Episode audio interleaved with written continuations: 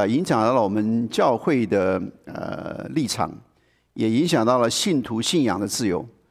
那么，假借了许多听起来好听的名名义，却行圣经上违背的事情，啊，许多的不法的事情要发生。啊，我们要为执政掌权的祷告。我们虽然要站在我们的立场上，我们还是要为我们的仇敌祷告。圣经上，耶稣基督甚至说，我们要爱我们的仇敌，非常难做的事情。求主保守我们。我们能做什么呢？除了祷告以外，啊，譬如说这个平权法案，我是觉得弟兄姐妹第一个要在自己家里面跟自己的亲人好好交通，包括你的儿女。你的儿女现在都成长了，很多都已经成人了。你不要以为你跟他们谈，他们就必然会欣然的接受你的看法。好好的交通，从圣经的角度跟他们谈。尤其我们的下一代，很多时候他们的立场变成所谓的 progressive。progressive 这个字本来是很好的字了，就跟 equality 是很好的字一样，很可惜都被这些误用了，对不对？就像一这个挪亚，我们等一下谈挪亚。神用洪水来毁灭了世界，给人的一个记号，这个记号是什么？红啊，rainbow 啊，做是一个救恩的记号啊。今天这个救恩的记号变成了什么记号？你知道吗？我们都知道，对吧？整个都讲的难听，那绑架去了，对吧？我们要为这些事情祷告。OK，第一个，你跟你的家人好好的交通，尤其你的儿女。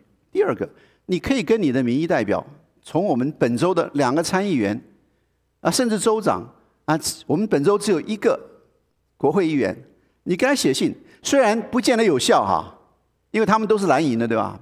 不见，但没有关系，你就去写，表达你的意思，甚至跟你的 state representative，你知道你的 state senator 是哪一个 represent 你吗？你可以写信去啊，给他给他发信去啊，啊，他们都有他都有的信箱，甚至 email。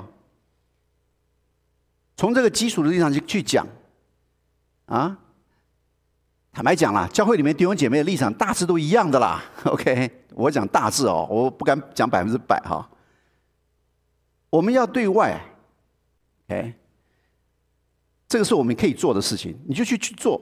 不过，不论它的这个效果是如何，神给你这样的感动，你就这样去做，因为不法的事情多了嘛。啊，我们千万不要爱心渐渐的冷淡，像主的心还是一样要火热。那时，当那些日子毁坏可憎的站在圣地啊，这个是从这个但以理书第九章二十七节所引出来的。那这个但以理书九章二十七一开始说一期之内，我们刚刚。今天我们这个呃，主日学到了冬季班结束了哈。那在新约概论里面就谈到了这个启示录一期之内，那个七是很重要的一个数字哈。我们等下会看到，他必有许呃，他必与许多人坚定盟约啊。这个讲到一个一个一个人物啊，坚定盟约一期之半，他必使祭祀与贡献止息。我们千万很小心啊，然后站在圣地上行可。行毁坏可憎的事情，很多眼前的事情啊，就像那边假先知一样，不要讲假基督了，像假先知一样，我们要很小心的。我们不要看人，绝对不要看人，人是不可靠的。人的动机看法，我们不见得清楚的。我们只能不见一人，只见耶稣。千万不要被眼前的事情所迷惑掉。哎，我在讲这个，并不是讲什么人。一般都是我们必须要有一个警惕的心，OK，要忍耐到底。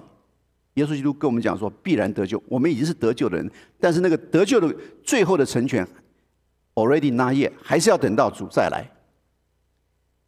那个时候大灾难要来，讲到了 Great Tribulation，啊，但是神有怜悯啊。耶稣基督说，只为选民，我们这些被神拣选的人，灾难要减少，是神的怜悯在我们身上。那时，假基督、假先知，甚至显神机行奇事。有人说，基督在旷野，基督在这内屋，不要信，不要迷惑。耶稣就讲两次：不要信，不要迷惑。专心仰望等候主，主来，我们每一个人都知道。不要把我们的盼望，不要把我们的希望，等于说是安在这个世上的任何人事物上。美国国家蒙神保守，没有错。但是有许许多的事情，我们看见世界的末日要近了，神要再来了。耶稣基督在马太福音二十四章里面，他很重要的末世论里面提到了许多他要再来前的预兆。然后呢，就提到了七个比喻啊。今天我要跟弟兄姐妹分享这七个比喻啊，但其实就是六个，因为这个里面讲到了无花果树的比喻、挪亚跟罗德的日子、贼来的比喻、善仆与恶仆的的这个那比喻、十十个童女的比喻，以及这个呃分银给呃三个仆人，就是五千两两两千两一千两这个比喻。然后第七个呢，讲到绵羊和山羊的比喻。今天我们没有时间讲这个第七个，前面的这个六个呢。呃，前面三个比较简短，我们也以前曾经提到过。然后我们把注意力集中在后面这个三三个哈，所以今天只讲呃呃分享的内容大致是如此。七，注意到啊，七的比喻出来了。那这个比喻呢是呃修辞学上一个很重要的一种表达的方式哈。那我们已经弟兄姐妹也知道说，啊这个比喻的话呢，应该分为明喻啊或者叫直喻啊 simile。那么这是第一种。那第一种的话呢，通常很明显看出来，如果从英文更容易看出来，是如果用的是 like 或是 as 啊这个字的话，举个例子说，a heart like stone，啊，这个人心如铁石，那这是个名誉，因为用了一个如字在这边，人生如梦啊，用了一个如字，这是个名誉。那另外一个是暗喻哈，或者隐喻啊，metaphor。那就是另外一个方式表示，这个方式表示呢，它不就不用这个 like 或 as 或如像这种名词，呃，这个这样的字，他就说，譬如说 a heart of stone，这个人这个铁石心肠啊，这个是个这是个隐喻，他就说你的心肠就是就是铁石，并不是像铁石。那说人生是梦，人生不是如梦，人生就是一场梦，这个都是隐喻。那么这样的这个表示方式呢，就在。呃，比喻的当中呢，很明显的很多的地方表示出来。那圣经里面在有几个重要的讨论这方面的事情，一个就讲了比喻，第二个讲到的是预表啊，其实呃预表出现可能还更早一点啊，然后就讲了预言哈，所以这三个通常是在解经的时候呢，读圣经的时候都会要小心一点，要留意一点哈。那你如果去网络上去看的话，有许许多的圣经学者是很多的这个讨论，这个比喻怎么去解释，怎么去了解。我这边不过是综合起来列出了五点，啊，那么有的人列出了九点，有的人列出了十点，很多啊，五花八门呐。有的是圣经学者，有些你在网络上看还不晓得它的来路是什么。弟兄姐妹，这也顺便提一下，今天的网络东西太多了，对吧？所以你不要网络上的事你都去相信它，OK？你网络上很多资讯下来以后，你要仔细去想想看，怎么想？回到圣经里面来看，OK？啊，不要人人云亦云，这个人说亦说。所有的信息你都照单全收不行的，OK，千万要注意。那我这边五个呢，我就很简单的跟列出来给大家做一个参考。第一个呢是是文思没落，啊，就是 context 要留心上下文。啊，这个是读任何经文一定要注意的事情，也是也是首要的基本的功夫。第二个 cautious ambiguity，很多时候这个比喻呢是刻意的模糊，细节不是比喻的目的，啊，所以不需要巨细靡遗的把所有的细节都去解释。很多历史历代的这个解经人都落到这个困、这个、这个、这个难处里面去，甚至很有名的这些这个解经的人哈，不仅当代的，古代的也是一样，把什么细节都去说，这个是什么意思？这个不需要，比喻的意思并不是如此。那比喻跟预言也不一样啊，这个有的人会混淆掉。预言是 allegory。我举个简单例子，最有名的 allegory 呢，就是本人约翰写的《天路历程》。那这是一个故事，通常比较长。那它里面每一个角色、每一个细节，可能就有更多的意思，他要表达的。那近代的话，C.S. 路易斯有一个很重要的一个写了一个寓言的故事，就是讲《纳尼亚》啊，这个改编成电影过哈，好几集。那这个就是个寓言，OK。但是耶稣基督在圣经里面讲了很多这个比喻呢，并不是要我们说去看所有的细节都要去解释，OK。有时候你解释会发现，你去细节解释出现矛盾了，没办法解释下去了，造成读经的困难。所以下面就是说。这些这个比喻的当中，很多时候有一些深刻的角色，这个角色我们必须要抓住，啊，必须要抓住，啊，甚至有的写这个读读比喻，最重要是要抓住里面的人物，认为这个人物跟我们是一个连接点，跟我们这些人的领受的人的是个连接点，所以这个人物我们一定要掌握住，所以这个叫做有深刻的角色，通常比喻里面一定会有这个。第四个讲到说前后一致的象征，哈，就是说它的这个这个 symbolism，它的表达的意义呢？一定，或是他的这个这个着重的中心思想呢，一定都是一致的啊，不会前后矛盾的啊。那么，那最近在网上或者最近十年来有一个就是个“梗”这个字哈。那这个“梗”这个字呢，这个这个你网络上可以看到很多啊。其实它是一个原来是一个植物的茎干啊，其实它那个概要，简单讲是一个 punch line 啊。你说听笑话有这个是叫做笑梗，对吧？那梗其实就是一个 punch line，OK？那这个其实严格来讲就是一个中心的思想。那这个里面还表达了一点，就是比喻呢。耶稣基督讲比喻的时候是跟他的听众有关系的啊，就跟你听笑话一样，那听众很重要。有时候你听了一个笑话，你会心一笑，甚至哈哈大笑，你不会去注意它里面讲了很多的细节，而是它那个 punch line 很重要，它那个中心思想是最重要的。所以比喻是不是成功，这个非常重要。那么耶稣基督当讲比喻当初都是口述的，今天写下来圣经里面的话变成了文字了。所以我们在读这个比喻的时候呢，我们要回想当时的场景，耶稣基督所要表达的中心思想是什么？那个梗到底是什么？啊下面就是说，很多比喻呢都会有 concrete lesson，是有具体的教训，可以让我们身体力行的教导啊。这是我综合几个呃这个呃很圣经学者的一些看法，就列出这五个特点啊，我们来看一下就可以了哈。那么耶稣基督自己也讲了啊，他为什么要用比喻呢？啊，在马太福音十三章啊，这是非常重要的一章，因为十三章里面有十一共有七个耶稣基督。开始讲了这个比喻，对吧？包括了我们都耳熟能详那个撒种的比喻啊。那门徒进来问耶稣说：“呃，对众人讲话，为什么用比喻呢？”耶稣回答说：“因为天国的奥秘只叫你们知道，不叫他们知道。”哇，这句话就很有意思了啊。十二节说：“凡有的还要加给他，叫他有余；凡没有的，连他所有的也要夺去。”这一句话也伏下了一个埋下了一个伏笔。等一下我们回到。这个今天要谈的那个最后一个那个呃三个仆人，一个得五千两，一个得两千两，一个得一千两。这句话的意思又出现了啊！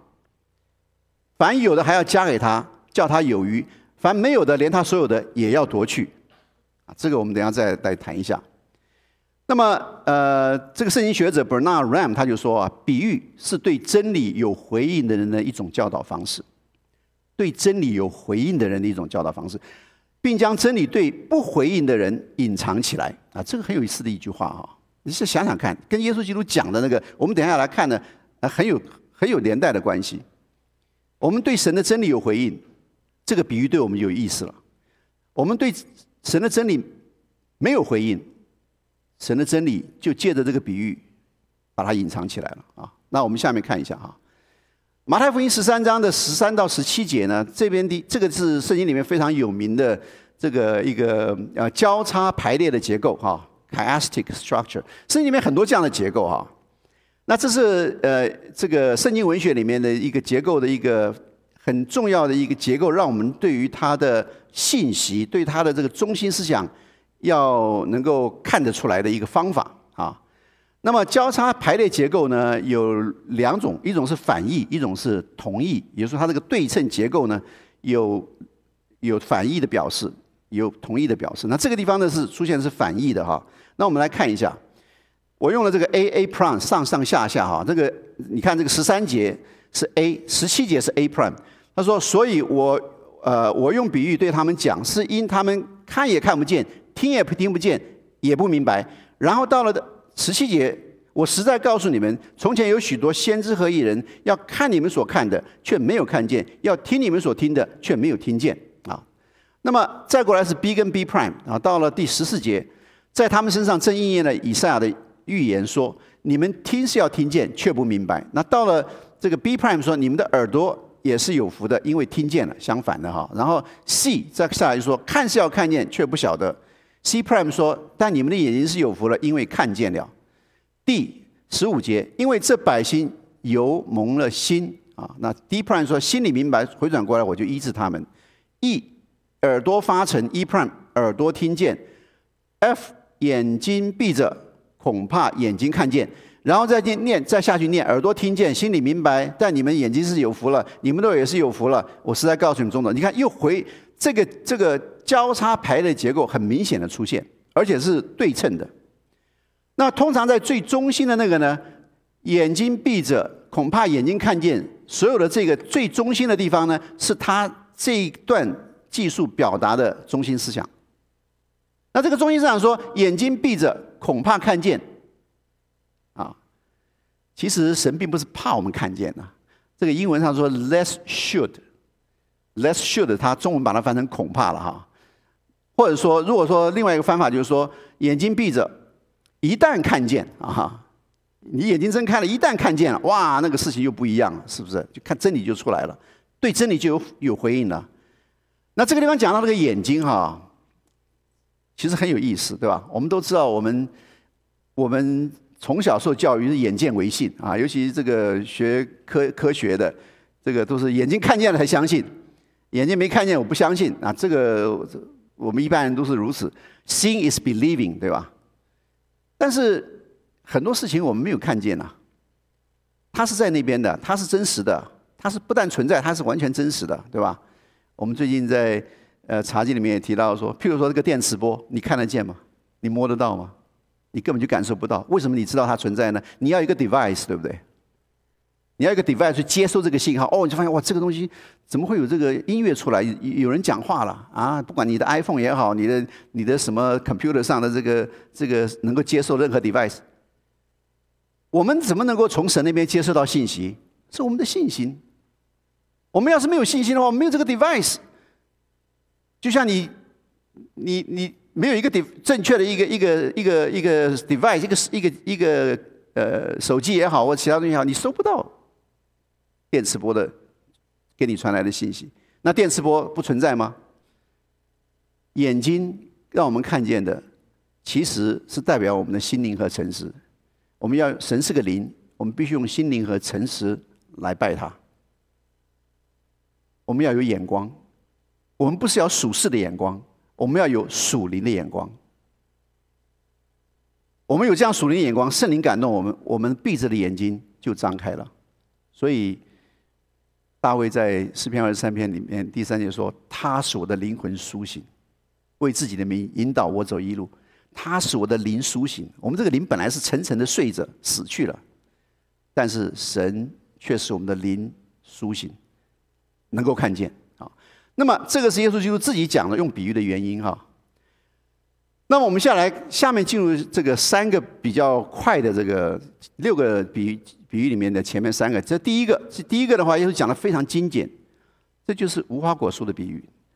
那么在马太福音二十三三十二节，耶稣就说：“你们可以从无花果树学个比方，当树枝发嫩长叶的时候，你们就知道夏天近了。”好，那么这个 NIV 的翻译是说，as soon as 啊，它当中文翻成当树枝当这个树枝发嫩长叶的时候，当什么的时候，在英文的表示里面更迫切，as soon as 一出现就怎么样，OK？那么他说 as soon as，然后 summer is near，那这个很简单，这个。我在上次跟弟兄姐妹也有分享到哈，我们一定要看这个无花果树。那很多人就圣经学说，这个无花果树，今天我们信徒到底要看的无花果树是什么无花果树呢？对吧？这是很好的一个问题，对吧？今天我们没有太多的时间谈，有很多的圣经学学者谈这个商业事情。我就举一个很简单的一个，我想一般的这个读圣经人都会这样这样接受，就是看以色列这个国家的发展。或者扩展来讲是中东的情势，啊，这个是一个无花果树。那它什么样的征兆？什么是叫做发论长叶呢？那我们就要仔细去思想了。OK，那么很多的呃这个呃，尤其是在美国的福音派的这个教会里，里面很多这个学者是基督徒，都很重视以色列的这个演变。那今天我只能讲到这里哈。那但耶稣基督讲的也并不是说，啊啊，看以色列国一切末世事情就怎么样。他给我们看到了许许多多的这些圣经上告诉我们的这些末世的现象，这不过是其中的一个。他用这个比喻来要我们来够来仔细的小心思考，小心的观察。那么第二个呢，讲到了挪亚的日子，哈，挪亚的日子，在在呃，耶稣基督在马太福音二十四章里面呢，是提到了挪亚的日子啊。那么在路加福音十七章里面呢，也提到了几乎同样的啊这个论述啊，因为这个福类福音嘛，马啊马太、马可、路加啊都有类似的，但在这件事情的记载上是马太福音跟路加福音里面记载了。你从这个两处的记载，你可以看得很清楚，都提到了挪亚的日子怎样，人子降临也要怎样啊，都是一样的哈。然后那边也提到了洪水之以前的日子呢，人照常吃喝嫁娶啊。你看在路加说又吃又喝又嫁又娶也是一样的哈。直到怎么样挪亚进方舟的日子啊，然后就说洪水来了。洪水就来，然后就说把他们全都冲去。那么在呃马太福音里面也特别讲说，人子降临也要这样。那么在人子降临也要这样的前面呢，就是三十九节里面提到四个字，叫做不知不觉，是路加福音没有写出来的，但是在呃呃呃马太福音里面却说出来了，不知不觉啊，这个很有意思啊。主来的日子啊，是我们不知不觉的啊。很多人说主预言什么时候要来。千万不要相信哦！这一点我要要提出来。讲到这个预言，弟兄姐妹千万要小心。确实，在哥林多前书十二章里面讲到属灵的恩赐里面，提到了许许多多属灵的恩赐，包括说预言这件事情。你知道吗？今天有很多很多人啊，很多信徒啊，有我都讲的这个，就讲到这里就好了啊。讲预言、发预言，觉得神给他有什么预言，他就讲出来了。千万小心啊！你你千万不要被列到了这个假先知的行列里面去啊！神哪有那么随随便便？呃，昨天晚上做了个梦，就是神给你的预言了吗？千万要小心哦！啊，有很多有很多这个美国有好几个地方，他们有所谓的这个团契，他们有那个在集合在一起，自己都称为先知啊，group of prophets，千万小心，OK？圣灵的恩赐是。圣灵赐给谁才赐给谁的，不是你去学来的，不是你去训练出来的，不是你照你的想法去去揣测出来的，千万小心啊！人告诉你说是先知怎么怎么怎么讲，你千万要小心了。不论他们预言的是什么事情，尤其不能说人说啊，预言是耶稣基督什么时候再来，那一定是错的。不知不觉，人子降临而降，罗德的日子呢，却只记载在路加福音的里面。啊，耶稣基督在呃呃呃路加福音里面记载他说的话呢，说又好像什么，又好像罗德的日子。这边又说了，人又吃又喝，呃，这个下面没有讲说又嫁又娶了，他就说又买又卖，又耕种又盖造。哎，好像我们每天汲汲营营做的事情，到了罗德出所多玛的那日，就有火与硫磺从天降下。把他们全都灭了，这个我们很明显的知道是在创世里面记载索多玛被灭的情形，对吧？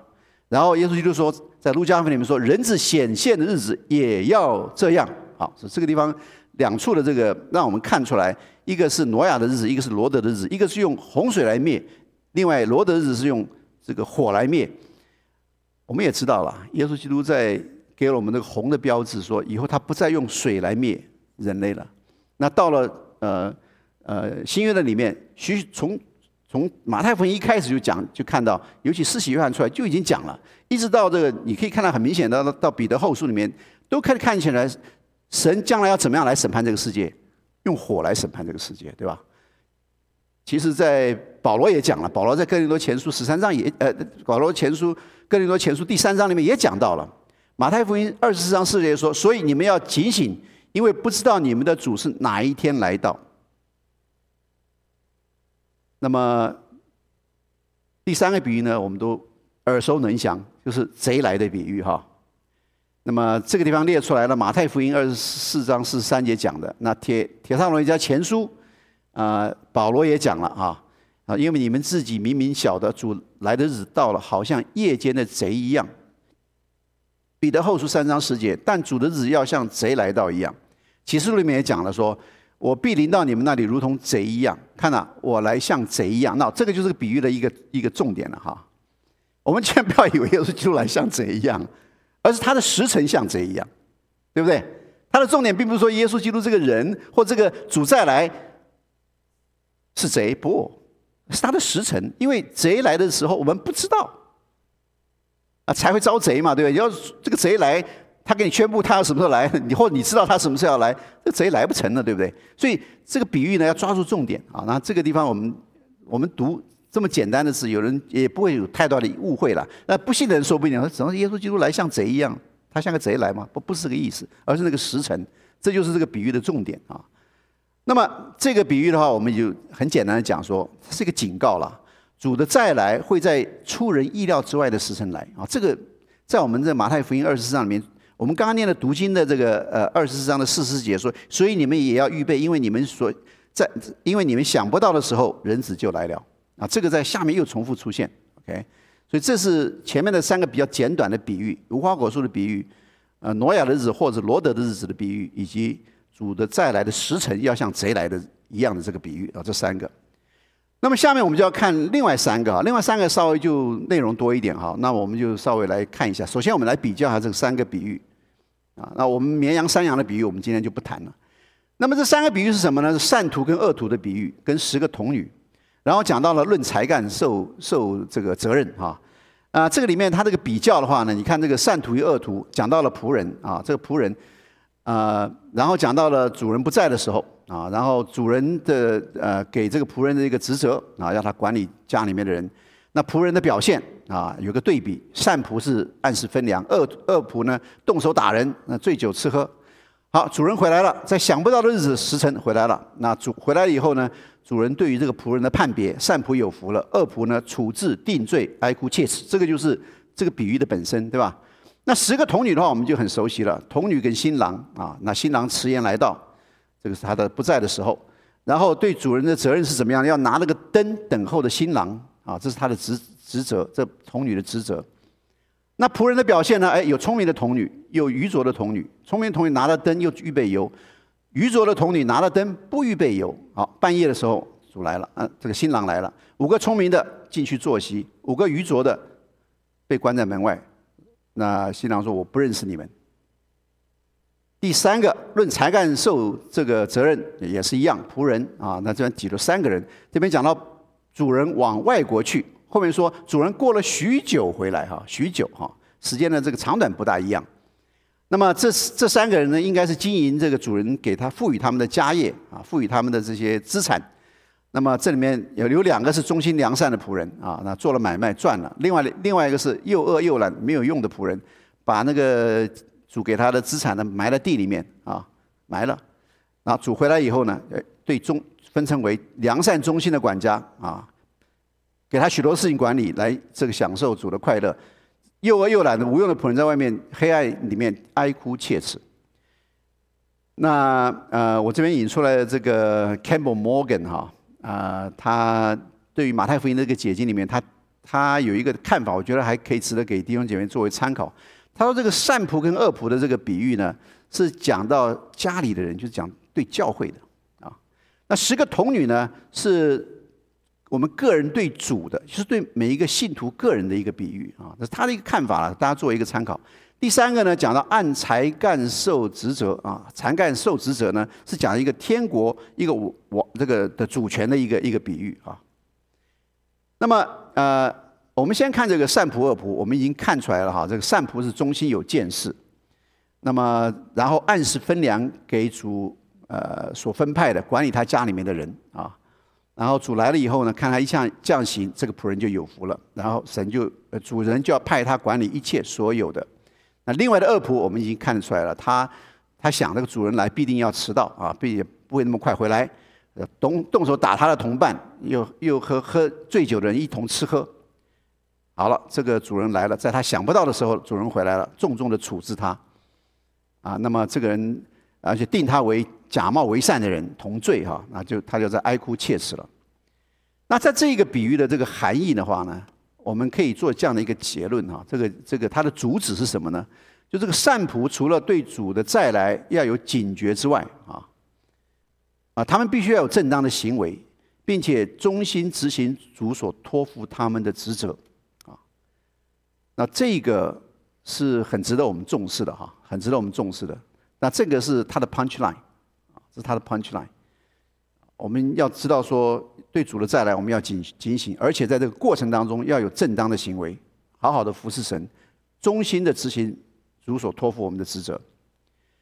那么这个我们来稍微仔细看一下这个善仆啊，这个忠心有见识的仆人。这个仆人呢，在尤其在这个圣新约的圣经里面讲到这个仆人，很多时候的用的这个字哈，这个原来希腊叫 doulos 这个字呢，是奴隶的意思，是个奴仆的意思啊。中文可以把它翻成 slave，也就是他这个主权，这个这个这个主权呢，不在于他自己。今天跟我们今天雇佣的很多人不一样啊，哈哈。在那个时代里面，哇，那个圣经里面讲的是奴隶制度，不，他用这个来。当时那个时代的背景没有错，但他也强调了一点，就是说这些人他的主权是属于谁？属于主人的，啊，这一点很重要啊。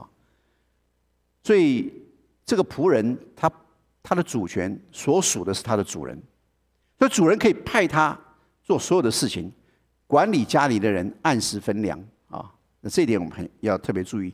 那这边说耶耶稣就在这个比喻里面，一开始就说谁是那个忠心有见识的呢？啊，那这个英文 NIV 说是 faithful and wise servant。那个 servant 如果翻成 slave 的话，就更接近原来希腊文的本意了。OK，好，那么然后要照顾这个 household 啊，那 NIV 把它翻成这个 household 里面的其他的仆人啊，但是一般呃 King James 就把就简单翻成中跟中文翻的一样，说管理家里的人啊，特别注意管理这两个字，我们稍微要了解一下。然后就跟他说要按时分粮啊，那是 food 的意思。好，第一个我们看啊，这个啊这个比喻提到的这个核心呐，其实是圣经里面讲的教会论的核心啊。我必须要讲哦，不但是西方的这个教会，我们华人教会啊，相当弱的一环就是教会论。教会论是什什么地方弱呢？哈，弱的尤其是讲了教会里面的权柄啊。谁有权？教会里面要听谁的啊？这个是华人教会，可至少过去一百年来吵吵闹闹，搞得天翻地覆的。哎，那美国也很多是这样的情形。我们美国这教会，谁也不服气谁，对吧？一架后就分掉了。坐在下面的一半人都有 PhD，你有什么了不起？全部一下就分掉。不，教会论的核心是什么？教会论的核心就是这边马可福音十章四十二节到四十五节讲的。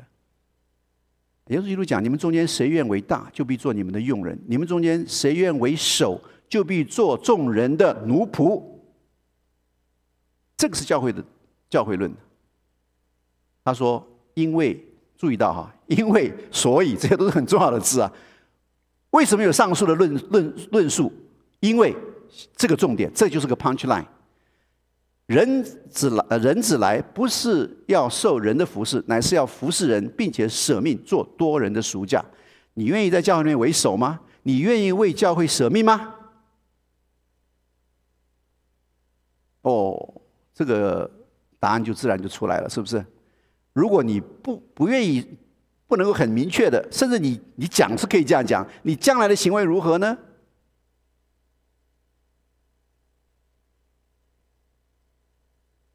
我们千万记得，我一直在教会里面跟很多的同工讲，我们在教会里面不要讲 leadership，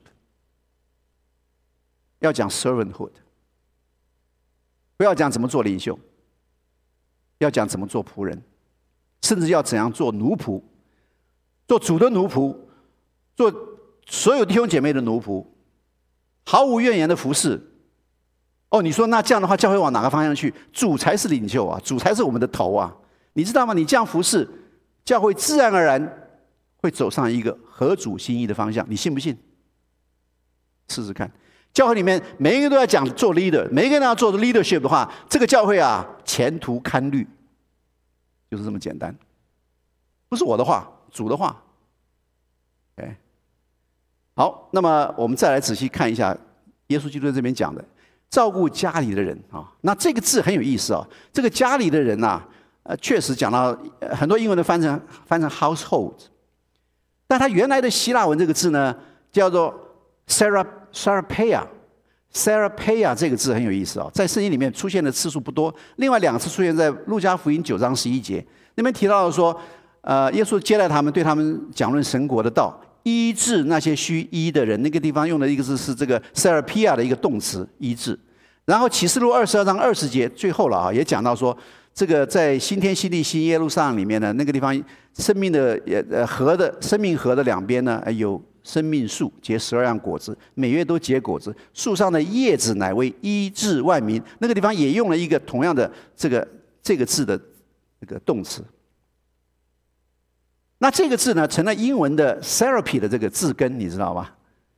这个 therapy 啊，这个字啊，它你怎么会用这个用这个这个治疗医治的这个字根来描述家里的人呢？你没想到这一点。教会的人呐，你就说 therapy 啊，是一个 therapy，OK？我觉得这个字很有意思哈。那如果从我们这个角度来思想的话，其实。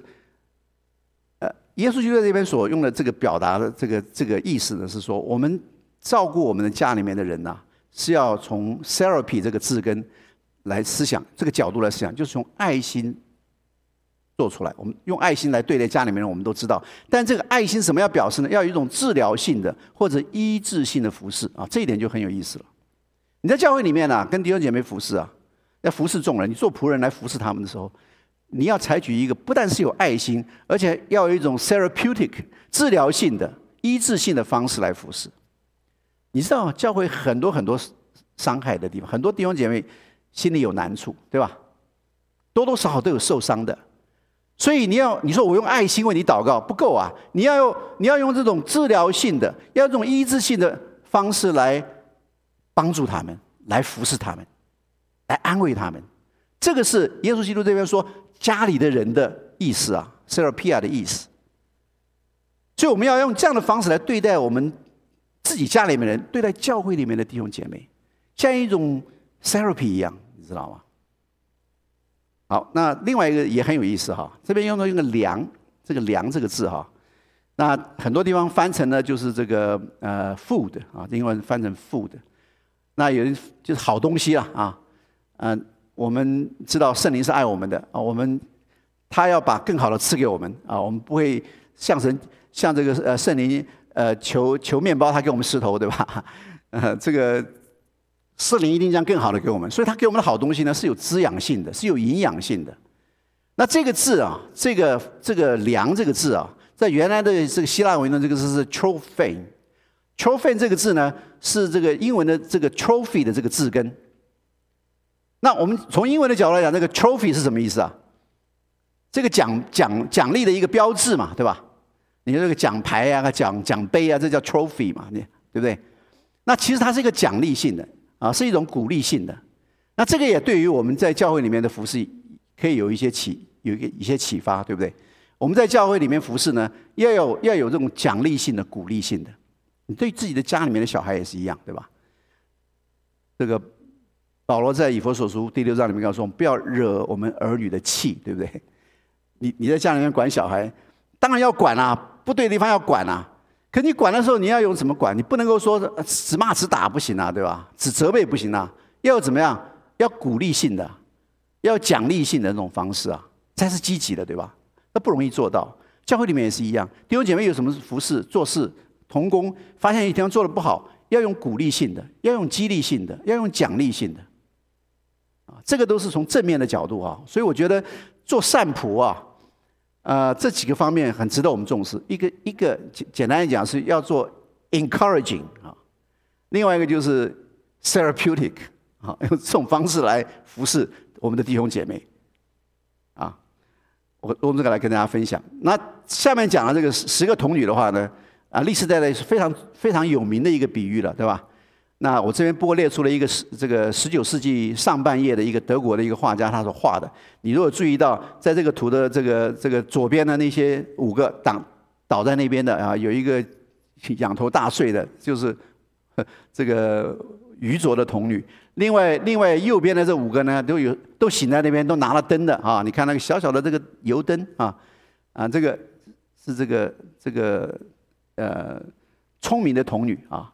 新郎来了哈，这个这很多历史店有这样的这个呃图画了哈，我就历史给大家做一个一个前言来提这个。好，那十个童女的比喻呢，我们现在很快的看一下哈。一开始讲说天国好比，这个是在马太福音二十五章一开始讲的。天国好比，你一看到好比，你就知道这是是什么？是个名誉对吧？是一个 simile 啊，它并不是一个 metaphor 啊，因为天国好比就像。那么十是一个完整的数字啊。那我们提到很多圣经上数字都有意义的，十一个完整的数字。我们讲到十，第一个会想到什么？记不记得这个当年这个呃，索罗玛要被毁之前，呃，神这个带了罗带带了这个亚伯拉罕啊，说要灭这个城，亚伯拉罕就跟他讨价还价了，讨价还价六次啊，最后提出说这个城里面有十个艺人，你你不毁他可不可以？对吧？这个是在创世纪第十八章里面记载的。神说这个城里有十个艺人，我也不回了，十个艺人都没有，对吧？那另外一个跟这个十有关系呢，是在路德记，路德记里面记得波阿是在为了 settle 这个跟他的亲属比利，呃，那那个以以利米勒的那个财产的时候呢，坐在城门口，在长老当中选了十个人出来，对吧？十个长老坐在城门口 settle 这个这个这个这个呃 account，也就是说他要不要买他的这个家业啊？一直到今天，这个犹太人呢，有十个男人的话，他就可以组成一个 synagogue。这个十这个字有这个意义在里面，所以这个比喻啊，用这个十这个字是一个完整的数字。那也就是把这个人分成了两个部分哈，一个五个愚拙的，五个聪明的。那么为什么这个会有这个童女呢？童女这个要等拿灯呢？这个是当时犹太人这个婚礼的习俗啊，婚礼的习俗啊，这个我们就不多讲了。所以它有一个时代的有一个背景的这个在这个里面。如果我们从这个经文里面去看的话呢，我们可以。仔细的就看出来，它至少有下面这几几点是值得我们重视的哈。第一个，信徒必须在凡事上啊，要做好充分的准备啊，等候主的再来啊。这是他的，我现在讲的都是 punch line 了哈。要凡事上要充分的准备。那么有的时候啊，我们是疲倦了哈。你看这个二十五章里面讲的说，这这十个人呢。啊，虽然有五个是拿了灯准预备了油了，有另外有五个拿了灯不预备油。然后第五节说，新郎迟延的时候，他们都打盹睡着了，十个人都打盹睡着了，并没有说愚拙的五个人睡着，另外聪明的五个没有没有睡啊，都睡了，都打盹睡着了。OK，啊，半夜有人喊着说新郎来了，哦，这下考验的时候来了是吧？考验的时候来了。但这个重点就是说，我们都要凡事好好的预备。记不记得耶稣基督在克西马尼园祷告，快被捕之前，对吧？这些门徒都怎么样？睡了，啊啊，都都是这个疲倦了，都睡了。到了紧急的关头啊，耶稣基督要被捕了，他睡了，在克西马尼园睡了。这个地方比喻里面呢，让我就想到了那个，我们信徒必须要在凡事上好好的准备。等候主的再来，因为我们不知道他什么时候来，主不知不觉的就来了。那这边我就提出另外两个这个重点了，一个就是拿着灯啊，拿着灯呢是表示表示我们信徒外在的行为中心的服饰，可以这样去领会。因为耶稣基督在三登山宝训里面讲到说，我们呢要有好这个好行为呢，要摆在灯台上，不能隐藏啊。这那然后这个灯呢要照样照在人前。啊，叫众人看见我们有好行为，归荣耀给你们在天上的父。这个拿着灯呢，当然是要童女是拿那个灯要照新郎，让他能够迎接他到这个家里面来。你注意到这个比喻里面没有提新娘，对不对？那这也是比喻的一个特点，新娘没有出现，提都没有提啊，提了新郎。所以我们在这个解经解释的时候，不应该就是说，不要去直接就说啊，那这个。新耶呃新郎一定是这个新约里面预表的是耶稣基督啦，那新妇呢就是教会啦，这个新妇没出现，你知道，在这个比喻里面，所以这个比喻并不是在强调那个，比喻在强调是什么呢？所有的准备的要迎接新郎的人要有好好的准备，这个是他的这个 punch line。所以拿着这个灯怎么好好准备呢？就是要有好好的行为，忠心的服侍神，这是外在的。而内在说预备油啊，这个油在圣经里面很有意思，对吧？这个油的话，很多地方都跟这个讲到我们内在的生命，跟讲到圣灵的带领有关系。那这个是没有办法分给人的，你知不知道啊？这个你没办法分给人的啊！你就说，哎呀，那那五个说说，哎呀，你来分给你油给我，你们你从这个角度讲，这个解这个解释也蛮好的，是一个内在的生命，圣灵给你的带领与感动。我们一定要好好的在主的面前，我们的神是一个预备的神。对不对？从这个在创世纪二十二章里面，耶和华以勒献以撒这个事情，看到神是有预备的神，他也要我们每一个信徒要好好的预备，好好的准备。那 Campbell Morgan 他也提出了另外一点呢，我也给大家做一个参考啦。他说我们要专心等候主来，不可心怀恶意，留恋世界。哦，这个很有意思。那这个经文的比喻当中，好像没有办法直接看出来这个五个愚拙的童女留恋世界了哈。你说他打盹是不是有这个意思呢？Maybe 啊，但是我们前面可以看出来，要专心等候主来，而且不可心怀恶意。就算我们累了，我们困了，我们还是要。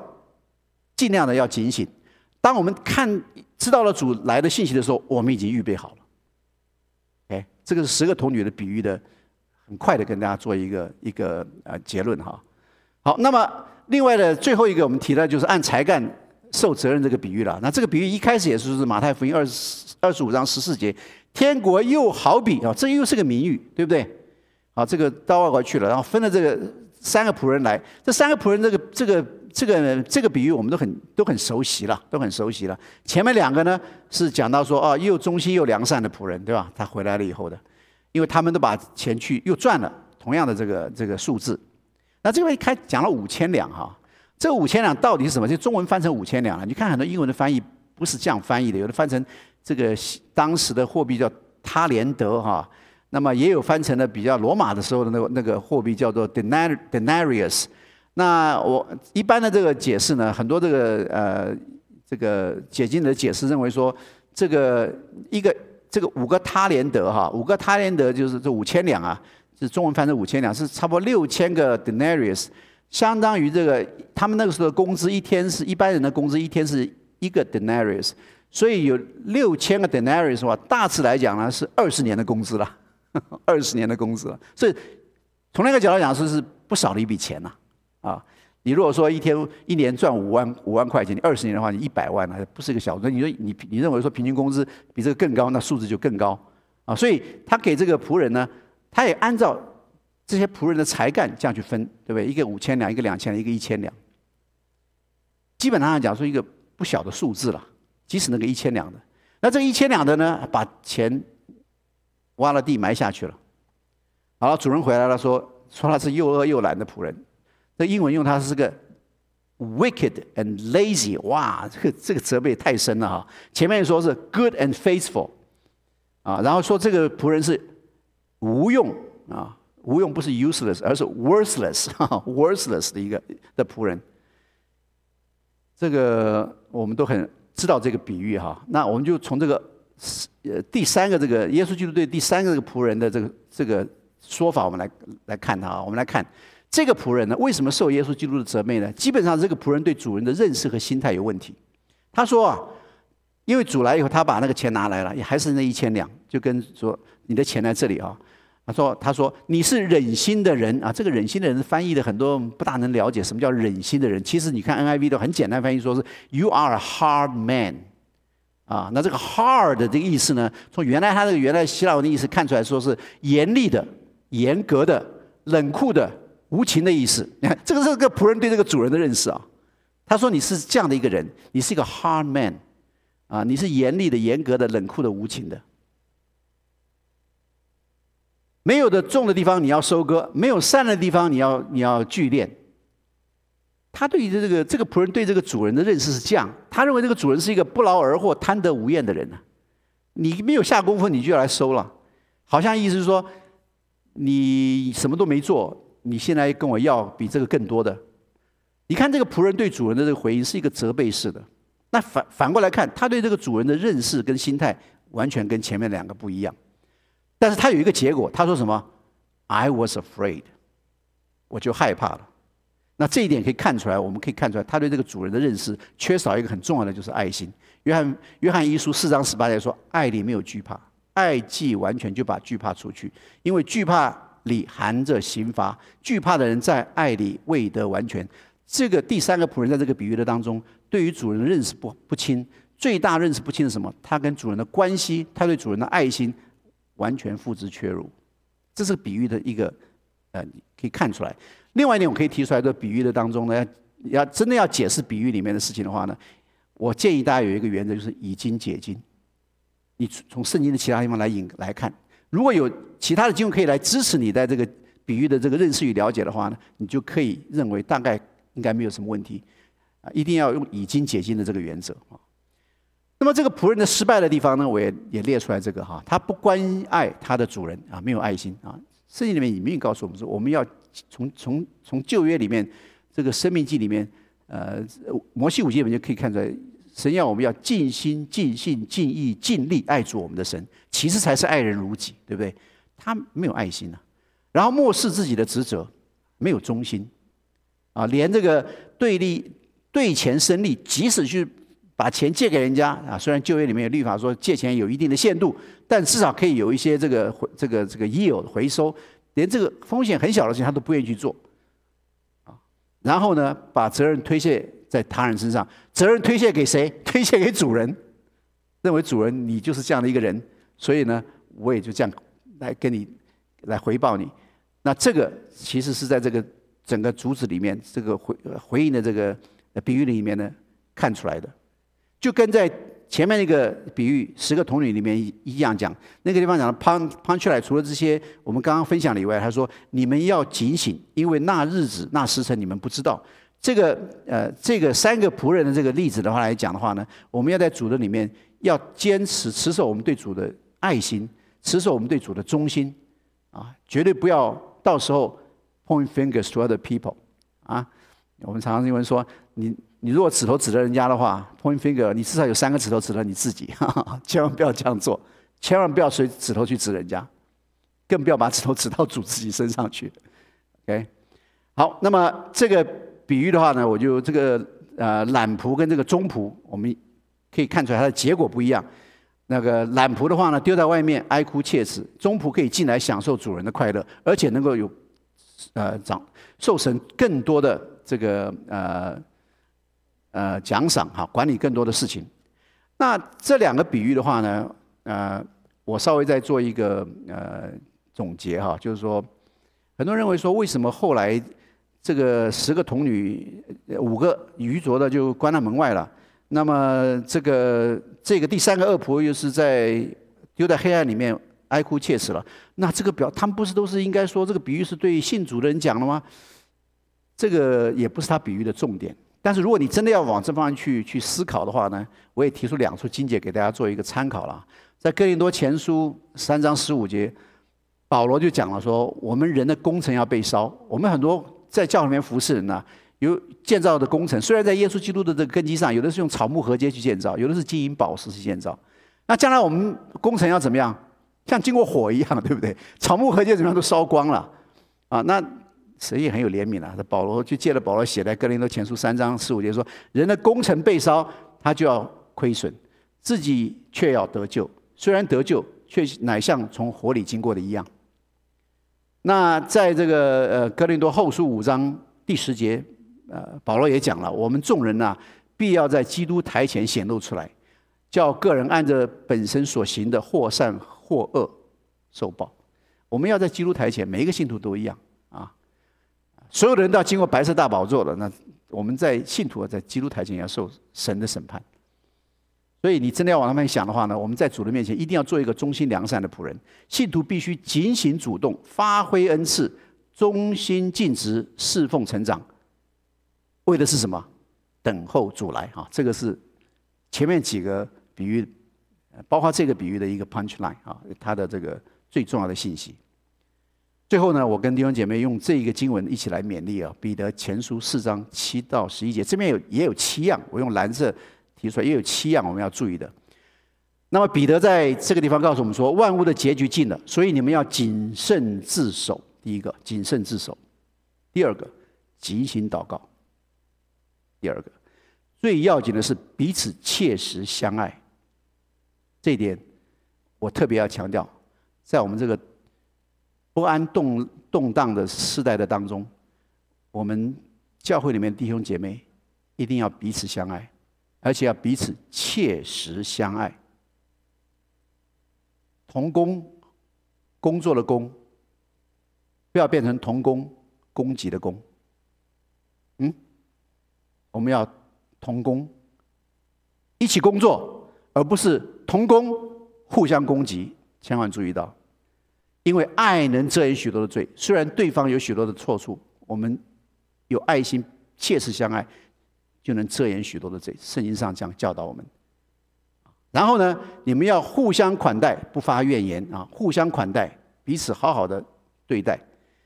就是，然后下面说不发怨言啊，一二三四五，然后这个，然后这个第十节，个人要照所得的恩赐彼此服侍啊，注意到这边又出现彼此服侍了哈，我们要彼此做奴仆，OK，做奴仆，做神百般恩赐的好管家。亲爱的弟兄姐妹，神给我们这个教会每一个弟兄姐妹很多的恩赐，不同的恩赐，互相相辅相成的恩赐。我们一定要守住神给我们的教导，做神百般恩赐的好管家，把你的恩赐好好的守住，好好的发挥出来，来服侍众弟兄姐妹，服侍教会。下面当然说，若有讲到的，要按着神的圣言讲；若有服侍人的，要按着神所赐的力量服侍，叫神在凡事上因耶稣基督得荣耀。原来荣耀全能都是他的，直到永永远远。阿门。我们一起祷告，亲爱的天父，我们求你用圣经来话来激励我们，让我们知道主你来的日子近了。你也讲了，你必定再来。求主保守我们的心怀意念，让我们在这呃弯曲背谬幕后的时代当中，能够靠着主站立的稳，行事合主的心意。让我们用奴仆的心来服侍教会，求主来帮助我们，来在幕后的时代当中。来与我们同在，啊，让赐给我们一个信心，赐给我们爱心，赐给我们盼望。你告诉我们说，忍耐到底的，终必得救。我们已经是得救的人，但是那得救最后主再来的时候，要完全成就。愿一切荣耀赞美都归于你，奉耶稣基督圣名，阿门。